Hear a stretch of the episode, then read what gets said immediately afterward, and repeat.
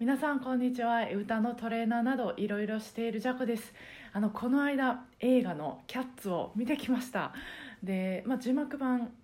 と、えー、吹き替え版があってもうどっちも見たいんですけど私はとにかくあのジェニファー・ハドソンの歌が聴きたくてまず字幕版を見てきました。ですごくね有名なミュージカルだと思うんですけど、まあ、どんな話なのか私は全く知らなかったんですけどまあ、予習もせず、まあ、とにかくそのジェニファー・ハドソンの歌が聴きたくて、えー、行ってきましたであの彼女が歌うそのアメリカ国歌をね初めて聞いた時に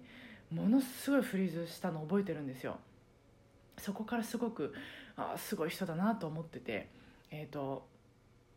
いろいろ聞いてるんですけどでさっきあの久しぶりにアメリカ国歌を聞き直したんですけど、まあ、やっぱりすごいなと。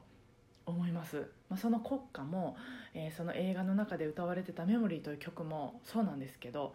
あの一曲の中でね表現してる感情の高まり度の幅っていうのかながものすごい広いなと思うんです。例えば、まあ、こんな例えで伝わるかあれなんですけど私が普段一日の中で感じる感情の高まり度が、まあ、1から10ぐらいだとしたらジェニファー・ハドソンがその曲の中で表現してるのってもう1から1000ぐらいじゃないかなって思うんですよ。まあ、例えばまあ単純に「悲しい」っていう曲だったら「ああ悲しいな」っていう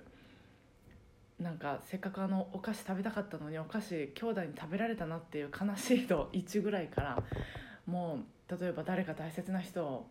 亡くしたっていう悲しすぎるっていうその、まあ、悲しい度1000ぐらいまでを1曲の中で表現してるようなに伝わってくるんですよ。でその高まり度のその、まあ、幅もそうなんですけどその感情の高まり度の動き方っていうのが動き方の表現っていうのがまたたまらないんですよ。まあ、メモリーでもあその「キャッツ」っていう映画の中で「えメモリー」という曲歌われてたんですけどその「メモリー」っていう曲でも最初はなんかもうものすごい弱々しくもう声を必死に絞り出して歌ってますみたいな感じなんですけどまあその曲の一番の盛り上がりではガーンともう歌われるんですけどまあその弱々しい時の声もガーンと出してる時の声もものすごいんですけどその弱々しいところからガーンに行くまでのその声の変化っていうのが、まあ、それを聞いてる側の感情の高まり度も自然にこう誘導してくれる動き方でまあお見事だなと思いました。伝わってるのかなこの説明の仕方で。まあその喉の操作がもう自由自在だっていうことはもちろんですけどまあその人の感情というものもよく知ってるんだろうなと思ってまああの良かったです。はい。あのまた吹き替え版も楽しみなんです。